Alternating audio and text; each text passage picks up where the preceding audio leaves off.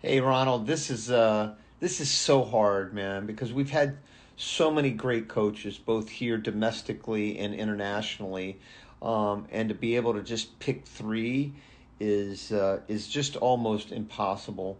Um, but uh, you asked the question, so I'm going to answer to the best of my ability, and I know I'm going to leave one or two out that should be up there definitely.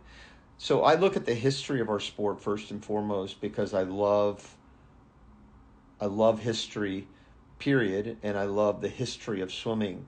So I think you almost have to put Doc Counsilman on there.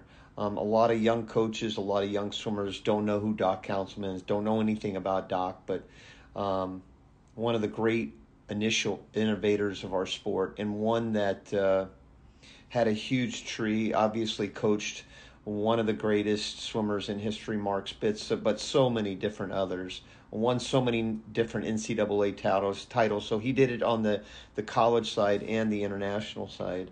Um, I, and, and when you speak of uh, great about great college coaches, again domestically, the greatest of all time is Eddie Reese, uh, no doubt, who has won more national titles than any other coach in history. Um, also has um, has done incredibly well, obviously, on the international side. Um, uh, he doesn't have a big coaching tree because uh, his his assistants have been with him for so long. You start off with Kris Kubik, and and that that assistant tree is so short because they stay so loyal to Eddie and so loyal to the program. One of the big reasons why they've had so much success.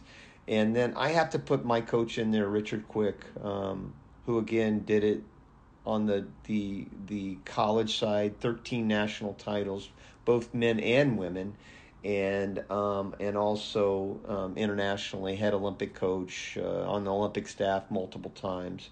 Those three would be sort of uh, the the three that I would put up there, but again, I, I like Mount Rushmore type things.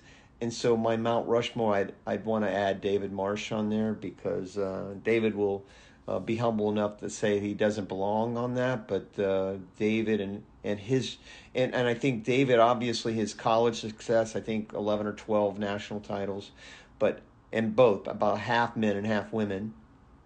Um, international side obviously, but I think uh, for David more so than any other coach that I know, his tree.